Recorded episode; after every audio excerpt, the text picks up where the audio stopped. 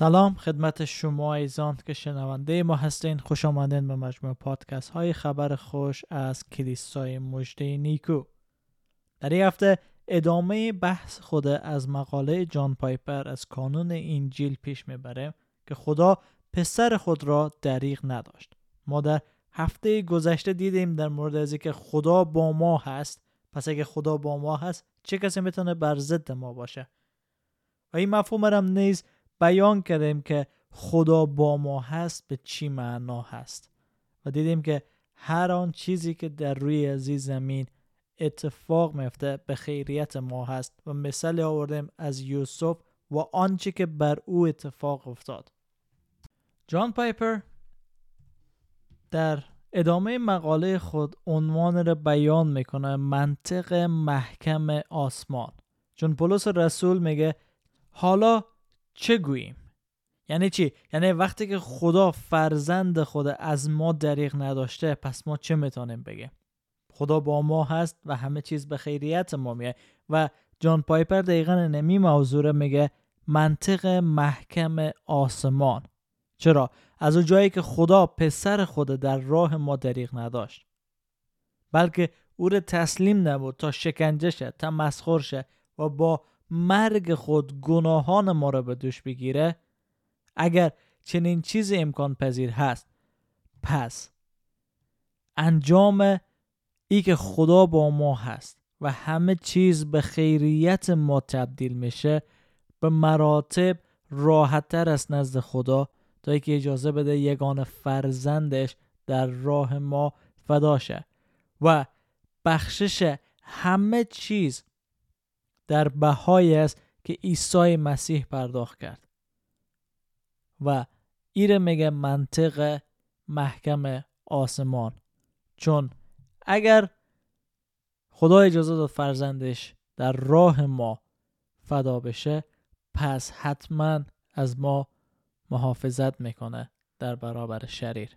و حالا می‌رسیم به بحث اصلی جان پایپر که در مقاله خود به او اشاره می‌کنه و بحث اساسی ما که مهم است به راهی که ما داریم دنبال می‌کنیم چرا صلیب برای مسیحیان اهمیت داره.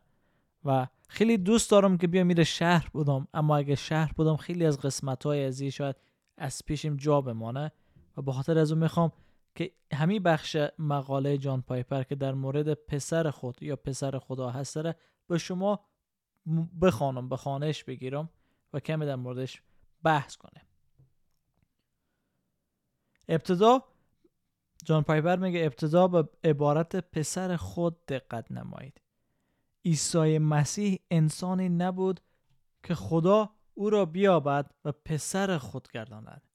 عیسی مسیح تصویر الهی پدر است که از پیش وجود داشت. در واقع از ازل وجود داشت. مطابق به یوحنا فصل یک. پسر مانند پدر ابدی است و هرگز خلق نگردیده. در پسر پوری الوهیت ساکن است که می‌تونیم در کلوسیان فصل دو آیه 9 بخوانیم. زیرا الوهیت به طور کامل در مسیح مجسم است. و همچنین در رومیان فصل 8 آیه 3 می‌خوانیم آنچه را که شریعت به علت ضعف طبیعی انسانی نتوانست انجام دهد خدا انجام داد. او فرزند خود را به صورت انسان جسمانی و گناهکار برای آمرزش گناه بشر فرستاد و به این وسیله گناه را در ذات انسانی محکوم ساخت. و این حقیقت بیان می‌کنه که پسر پیش از این که جسم انسانی به خود بگیره وجود داشت. او صرفا یک نبی نسک آمد بلکه پسری است که از جانب پدر فرستاده شد و او خدای پسر است. و در آیه سی و دو می‌بینیم که خداوند ایثار پسر خود می‌خوانه و زمانی که پسر می‌خوانه یعنی که مثل از او دیگه وجود نداره و او نزد پدر ارزش بالایی داره. و زمانی که عیسی به دنیا میایه وارد از دنیا میایه خداوند دستکم دو بار در اناجیل او را پسر محبوب خود خطاب می‌کنه که می‌تونیم در متا سه هبده و متا هبده آیه پنج ببینیم. و همچنین در نامه به کلوسیان فصل یک آیه سزده داریم که او ما را از چنگ نیروی ظلمت رهانید و با پادشاهی پسر عزیزش منتقل ساخت. در مورد پسر بودن مسیح صحبت می‌کنه و در مرقس دوازده آیه شش باز دوباره می‌بینیم که خداوند عیسی پسر محبوب خود که از او راضی است خطاب می‌کنه و عیسی مسیح مثل معروفی داره از باغبانان شریر. در این داستان می‌بینیم که شخصی بود تاکستان را بنا کرد و بعد خودش به سفر رفت و این تاکستان دست باغبانان سپرد. اما بعد از مدت که محصول داد باغ اشخاص را فرستاد تا از نزد باغبانان محصولی دریافت کنند و باغبانان او افراد کشتن همینطور ادامه پیدا کرد تا, تا او شخصی که باغ کاشته بود فرزند خود یگان فرزند خود فرستاد و باغبانان یگان فرزند از او کشتن. و دقیقا مثلی بود که بیان می‌کرد خدای زمین ساخت و ما را چون باغبان در او قرار داد. اما زمانی که خدا محصولی از ما می‌خواست ما انبیای از او را کشتیم و در آخر یگان فرزند خدا فرستاد و ما یگان فرزند از او نیز کشتیم. اما نکته ای که در آیه 32 هست ای است که محبت خدا به یگان فرزند از او مانند کوه عظیمی استواره و این صد راه او و نجات ما بود. به این معنا که تقریبا عبور ناپذیر بود و خدا می‌تونست بر محبت عمیقی که میان خودش و پسرش وجود داشت غالب بیایه.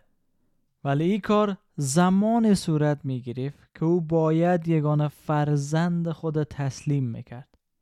تسلیم می‌کرد که تا شلاق بخوره به او خیانت شوه ترک شوه تمسخر شوه. آب دهان به او انداخته شوه بر صلیب میخکوب شه و مانند حیوانی سلاخی بشه و با نیزه سوراخ شوه. و این مانع گناه بود و تنها در صلیب فرزند از او می‌تونست مانع را از سر راه خود برداره تا بتونه نیکویی مطلق خود برای ما نشان بده و خداوند پسرش را تسلیم کرد. چون گناه ما بر علیه خدا بود و خدا می باعث راه حل داره که خودش از پیش تعیین کرده بوده برای ما ارائه بده که ما رو می‌بره به موضوع تسلیم نمودن. به چی معنای خدا او رو تسلیم نبود؟ یعنی چی؟ آیا خدا قافل شده بود؟ خدا دیگه راه حل نداشت و باید فرزند خدا تسلیم می‌کرد؟ و چه معنایی داره؟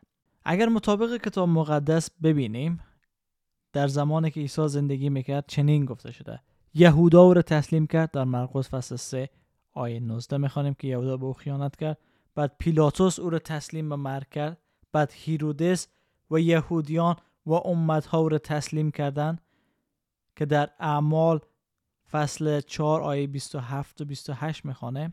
و ما بودیم که او را تسلیم کردیم به خاطر گناهان خود که در اول قرنتیان فصل 15 آیه 3 می‌خوانه یا قلاتیان فصل 1 آیه 4 و یا اول پتروس فصل 2 آیه 24 و کتاب مقدس در جای دیگه میفرمایه که عیسی خودش خودش رو تسلیم کرد که در یوحنا فصل ده آیه 17 و فصل 19 آیه 30 می‌خوانه اما پولس رسول همه اینا رو کنار هم می‌گذاره در آیه 32 فصل 8 و میگه همه اینا بر حسب اراده خدا بود و خدا بود که اجازه داد فرزندش تسلیم شود.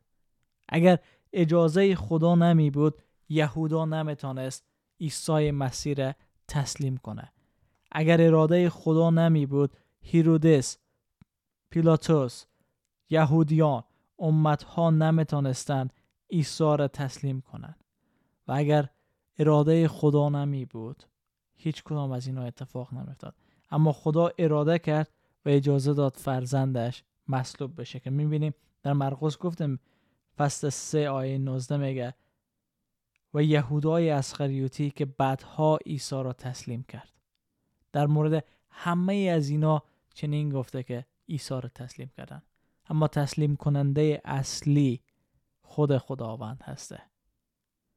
و او را تسلیم کرد تا روی صلیب به خاطر ما جان بده. و به این منظور است که پولس رسول میگه پس چه بگوییم؟ زمانی که خداوند یگان فرزند خود تسلیم کرد و او را در راه ما دریغ نداشت. پس دیگه چی باقی میمانه که برای ما دریغ نداشته باشه؟ وقتی خداوند فرزند خدا داد به این منظور که همه نیکویی ها را برای ما داده. دوره که در مزامیر 84 آیه 11 گفته شده هیچ چیز نیکو را من نخواهد کرد از آنانی که به راستی سالک و شالوده و بنیاد اول قرنتیان فصل 3 آیه 21 و 23 هم همی است که پولس آپولوس همه ما خادمینی هسته که خدا انتخاب کرده تا در مسیح عیسی شما را خدمت کنه و همچنین در افسسیان یک سه نیز مهر تایید می‌زنه و این وعده را میده که متبارک باد خدا و پدر خداوند ما عیسی مسیح که ما را مبارک ساخت و به هر برکت روحانی در جاهای آسمانی در عیسی مسیح ما را رسانید. پس همه چیز در فرزند یگانه خداوند به ما داده شده است. ما باید متوجه ازی باشیم.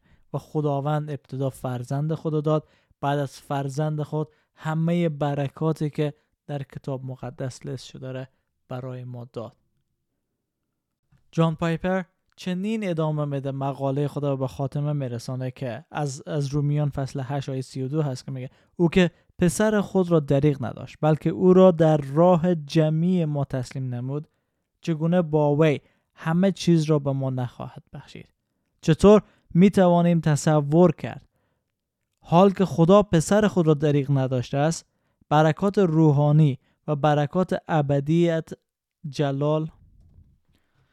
پس اگر خود خداوند یگان فرزند خود تسلیم کرد بر برای ما و در راه ما پس ما از همه برکات روحانی که او مد نظر داره برخوردار میشه اما با ما هم هست تا در ایمان استوار باشه. و ایمان بیاریم به نجاتی که ذریعه فیض خدا در یگان فرزند او عیسی مسیح به ما مهیا شده. و با خاطر از است که صلیب برای ما اهمیت داره. چرا؟ چون خدا محبت هسته و در اثر محبت خود خداوند یگان فرزند خود از ما دریغ نداشت. و اجازه داد که یگان فرزند از او وارد دنیای ما بشه.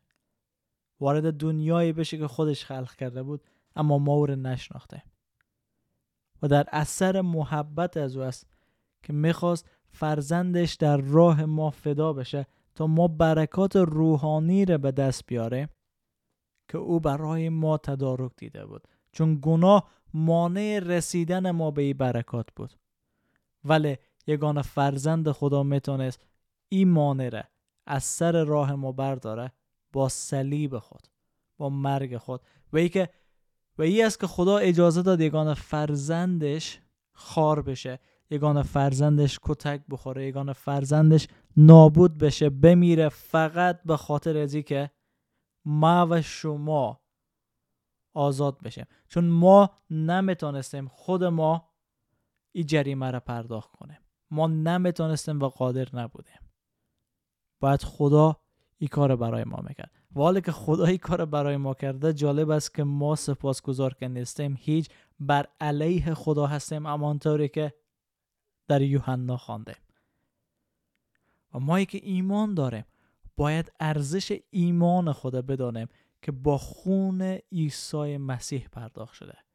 پس نباید خون عیسی مسیح به بازی بگیریم. همواره باید در سختی ها در رنج ها در هر حالتی که هسته نام عیسی مسیح بیان کنه و تکرارن و مکررن باید انجیل پرجلال عیسی مسیح به گوش جهانیان برسانه تا باشد اونا نجات پیدا کنن زیر فیض و برکت خداوند بیان و از مرگ رهایی پیدا کنن در فیض برکت و سلامتی خداوند باشه